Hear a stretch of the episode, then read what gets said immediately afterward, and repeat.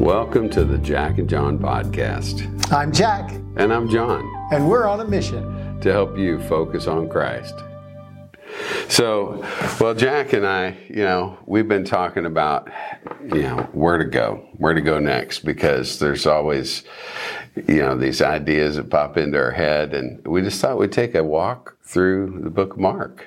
Yes. Does that sound like a good plan? I thought it thought it was a good plan. Yeah. I, I think anytime you get into the Word of God, it's a good thing. And Mark, because he uh, wrote, I think, to the Roman mind, more to Yeah. the Gentile mind, and uh, he also is the shortest of the Gospels, and he Yeah. doesn't mince a whole lot of words. He just tells Right. the stories. Right. And so it'd just be focusing on Christ by uh, doing some life application of focusing on the stories and the life and the ministry of Jesus. Yeah, you know, as as a writer, um, some people want to give you this backstory and lay it all out and give you a beautiful description and stuff, and then you got others. It's more like an action movie, and it's like, boom, here's the inciting incident, and we're right into the story, and that's the Book of Mark. That's Mark. That's no book of Mark. backstory. yeah, there's no there's no ten foot long No, genealogy.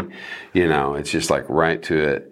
So I'm just going to read a couple first verses, and then we'll just Sure. jump into this Absolutely. thing. Uh, the beginning of the gospel of Jesus Christ, the Son of God, as it is written in Isaiah the prophet. Behold. I send my messenger before your face, who will prepare your way, the voice of one crying in the wilderness, prepare the way of the Lord, make his paths straight. John the Baptist was content to be second. Yeah, You know, I don't know how popular that is in um, this culture. We're number one. We're number one. You know, you hear that being chanted everywhere, and everybody's uh, always pushing their agenda. And uh, you talk hear talk about people um, um, making sure that they take care of self and all those kind of things. And and John the Baptist was just the opposite of that. Uh, his whole life was focused on Jesus Christ. It was all about him preparing the way for the Messiah. It was about him getting out there uh, and baptizing and preaching repentance for the remission of sin and uh, preparing people for Jesus. And so uh, Mark kind of picks that up, tells you a little bit about John from the Old Testament, and then immediately here we see Jesus coming.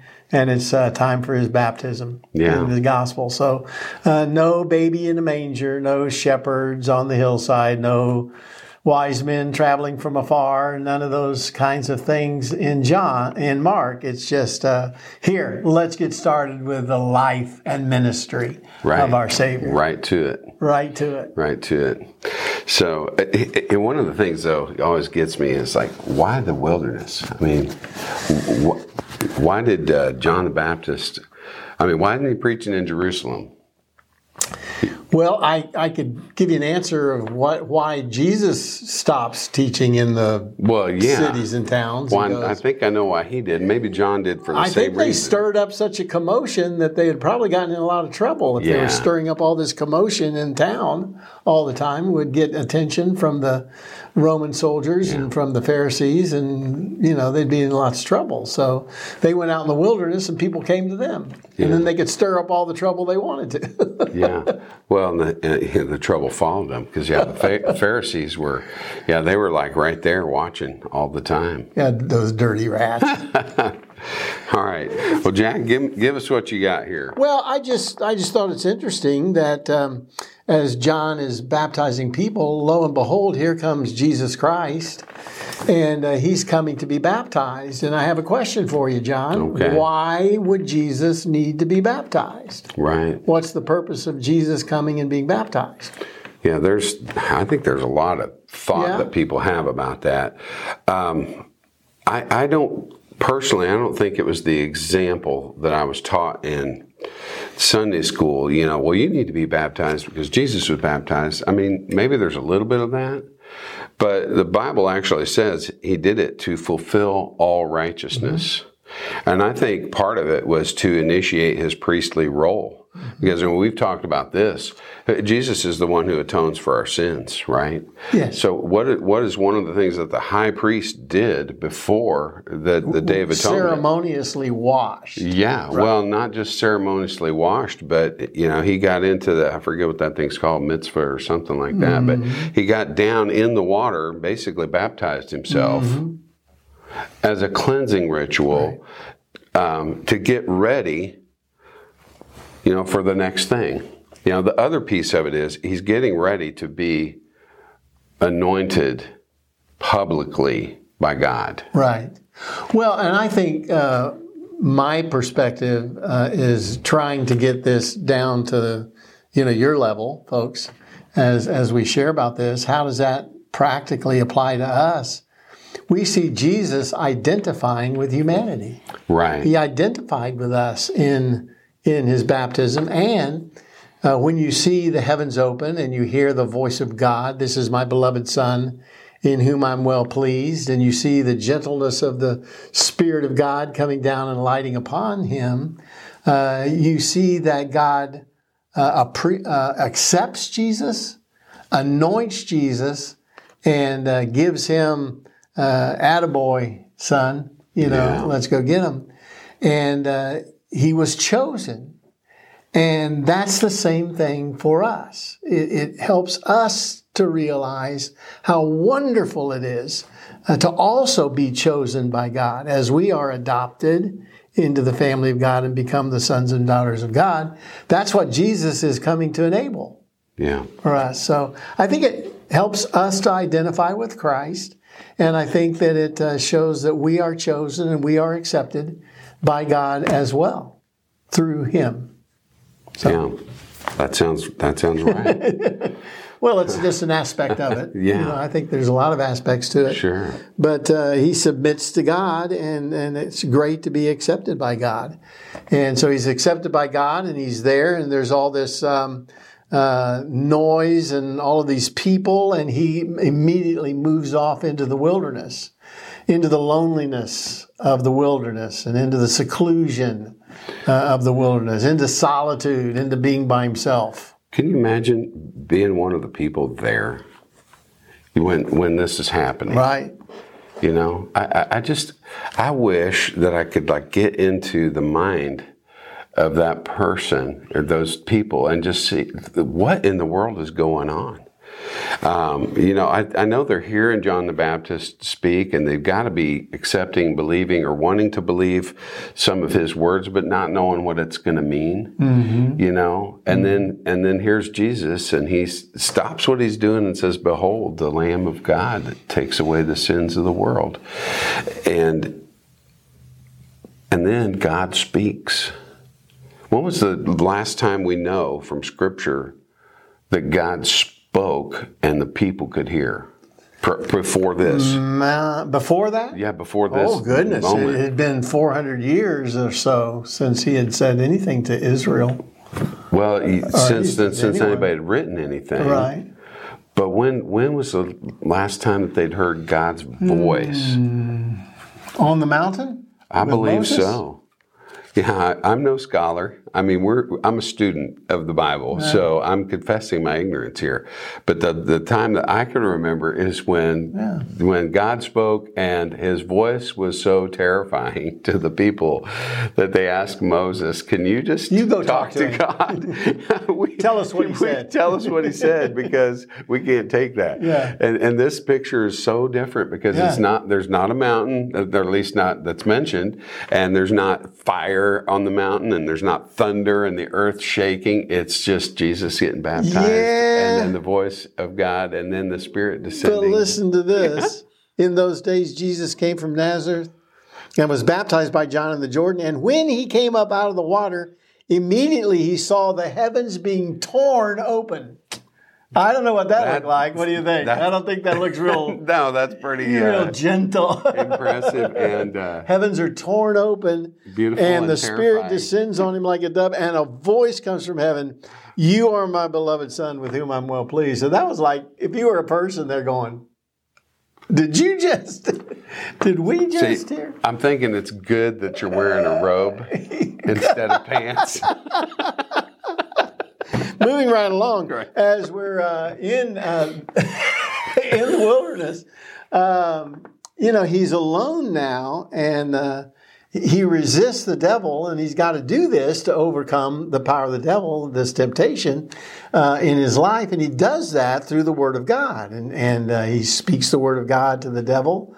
And uh, the interesting thing is, is that the devil is acknowledging Jesus as the Son of God, as the Son come down from heaven. People need to understand that. Mm-hmm. Not only did God acknowledge Jesus and anoint him there at his right. baptism, but now he goes into the wilderness and the devil comes to him acknowledging who he is as well, because he's trying to tempt him to, to yeah. stumble, to fall, so that the plan of salvation can be totally destroyed. And that's his plan. So uh, he acknowledges Jesus as the Christ. Yeah. And then it's interesting, folks, in Mark, we immediately see Jesus starting to heal, and the first person he heals is a demoniac, uh, someone with a demonic spirit mm-hmm. that he calls out. So he shows his authority then over the devil. Right. And power over the devil and over sickness and over sin and over everything. And he's very bold. He's very bold. Uh, the Pharisees almost immediately start to uh, bump up against him, and you know they want everything to go through their rituals. You got to do it the way we do it. And Jesus was spontaneous. He was not like that. Mm-hmm. Uh, he was coming to to set a new a new covenant. Right. And it was this grace thing, and grace is spontaneous. You know, and I say that because the first one of the first miracles that we see in Mark is the the paralytic, the paralyzed man. Who's brought by his friends to Jesus, and uh, he sees the biggest need of the paralytic. What was the biggest need of the paralytic? Forgiveness of sin. His sin. I want to back up just yeah. just a second, Jack, because we're talking about Jesus going into the wilderness for 40 days. Yeah. And he's tempted by the devil. It, it, there's a significance to that 40 days that I think gets overlooked sometimes. And that is he's 40 days fasting and, and praying. Does that remind you of anything from the Old Testament? Noah and the ark. Well, Noah and the ark, yeah, Is 40 days of rain. Mm-hmm. Um, we talked about Mount Sinai. What happened on Mount Sinai? Mount Sinai, the giving of the, um, the, the law. Right. And Moses was up there. Right, for 40 for days. 40 days. 40 is a big number. 40 days, fa- fasting and spending time with God, okay? Um, and in fact, that's what cause the people to stumble because they're like, "Hey, we don't know if Moses is coming back. Aaron, can you uh, like fashion a god for us?" You, you know, they right. they got distracted because he's in the wilderness for those forty days. Right. But the the piece that fits with that to me is that Moses was there to establish that covenant because God's giving him the fatherly instruction or the the right. Torah or the law. Okay, and now Jesus is fasting and praying for 40 days. He wants to be alone with God too. Satan just gets in the way. Okay? But he's fasting and praying for 40 right. days because he's going to introduce the new covenant. Right. So both of those things set that up. Yeah. Yeah. He's he's ushering in this kingdom. Yeah. And that's very important in Mark. The kingdom very, of God is coming coming in. And uh, that's very important to us right. as well because we right. become a part of His kingdom and it's an right. everlasting kingdom. And that's what He's initiating here. Three things I want to say to this, yeah. and that is when, when, when God says, um, This is my son, okay, when the Spirit descends on him, all right. First, he's establishing there. Okay, this is the the anointed king. All right, because that's how he introduced the king. He did. Mm-hmm. He called Solomon the same thing, um, a beloved son. Okay, then he establishes authority over demons. He, he's saying, "I I'm the king." Yeah. And then when he forgives sins, it's not just because it's that guy's biggest need. It's because he is saying, I'm God. I am God and I have the power to I'm God, I've got sin. the power to forgive sins. Yeah. Yeah, basically a new sheriff's in town. New sheriff. Watch out. Watch oh. out, the new sheriff's in town. He um, uh, he boldly, with authority, uh, speaks to the Pharisees. It's interesting. Have you ever uh, known somebody was wrong? You know, and you hesitate saying anything to them because they're your friend. And you feel like if you say something to them, I, they been, won't be your friend or they'll be mad. Or I've been meaning to talk to you, Jim. Oh well, I was, or your wife. Have you ever wanted to say something to your Uh, wife? I go, know better. Yeah, I'm not see there, so you don't do that. Uh, but Jesus doesn't hold back. no. It's like he knows what they're thinking, and True. he, he confronts it. He brings it out. He, he goes at them. He brings it out in the open. I right? think I'm glad I don't know what people are thinking. Oh, amen. You know, yeah, no, I don't. no, no. think Jesus can handle that. I'm not sure I could. Um, I'm I'm okay not knowing. But well, yeah. and Jesus takes big risks. oh yeah. You know, it's really interesting that Jesus takes big risks. He um, he he he already Mark shows in the very first chapter of his his uh, gospel, Jesus beginning to choose disciples. Right. So all of this is happening in the first chapter of Mark, the choosing of disciples, and the healings begin. And uh, it's interesting that in the healings of the evil spirits or the unclean spirits, all of those spirits acknowledge Jesus as the Son of God. So the evil spirits are acknowledging him. Uh, Jesus doesn't want them to, first of all, because they aren't confessing him as Lord in saying that. What they're doing is they're trying to reveal who he is so that the Pharisees and people won't accept that and will try to, to kill him, which is exactly what they're trying to do. And uh, so it's pretty interesting as he begins his ministry.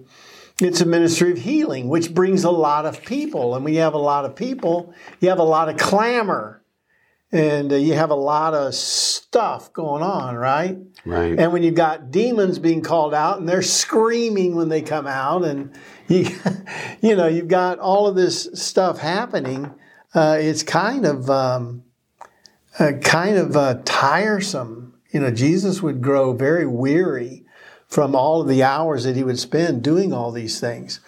But uh, John, one of the things that I think uh, is interesting and that I saw as I was kind of looking once again at Mark and uh, kind of studying it again is the last story in the first chapter of Mark is the story of the cleansing of the leper.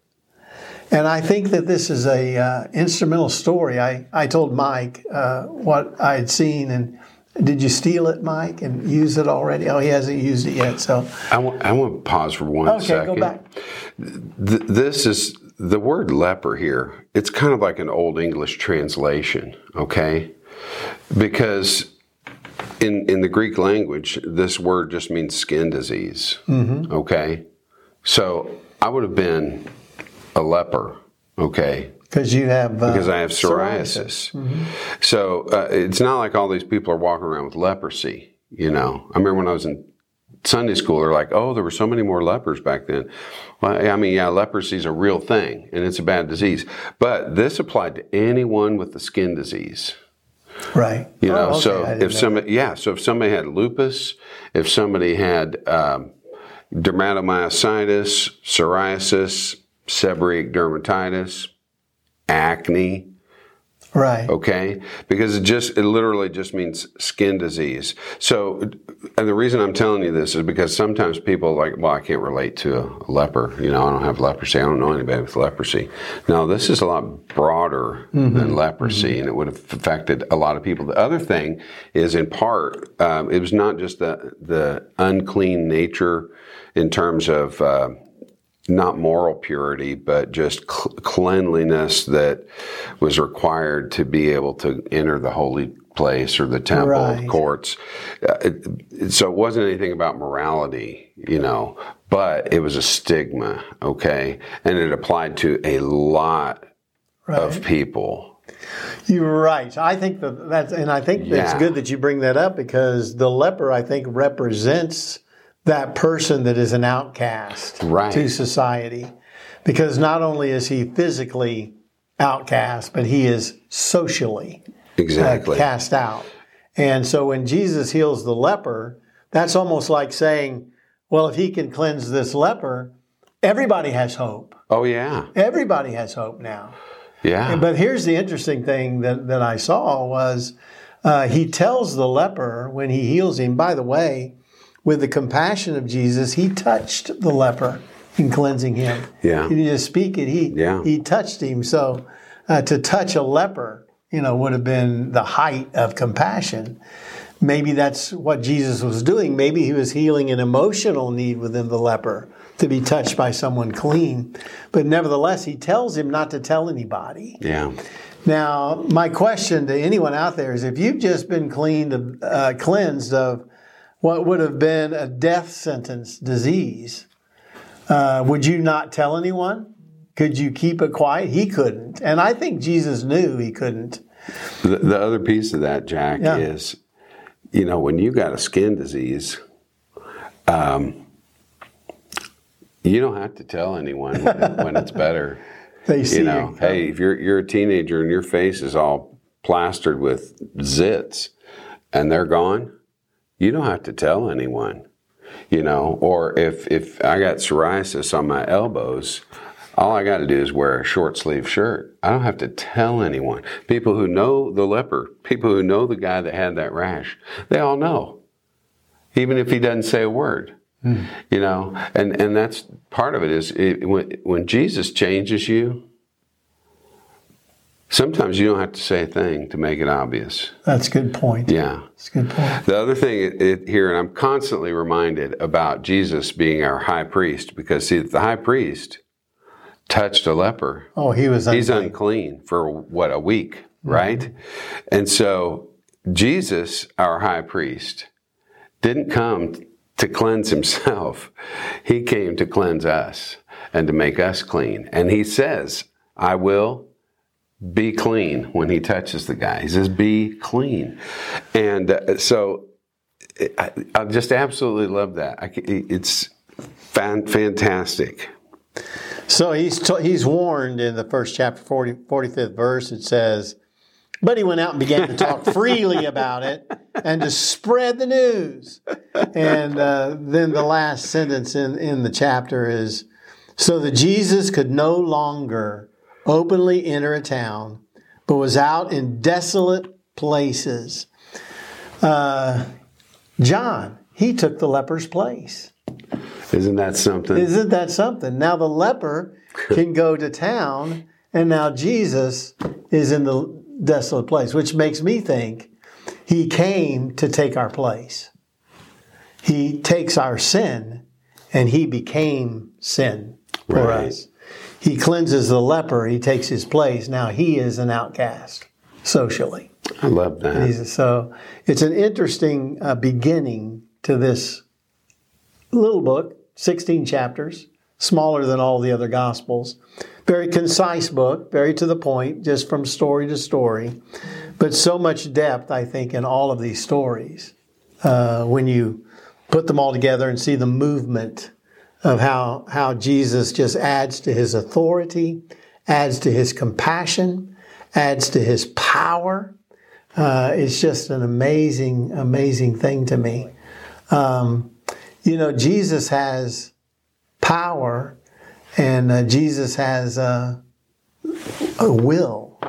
Will he use his power?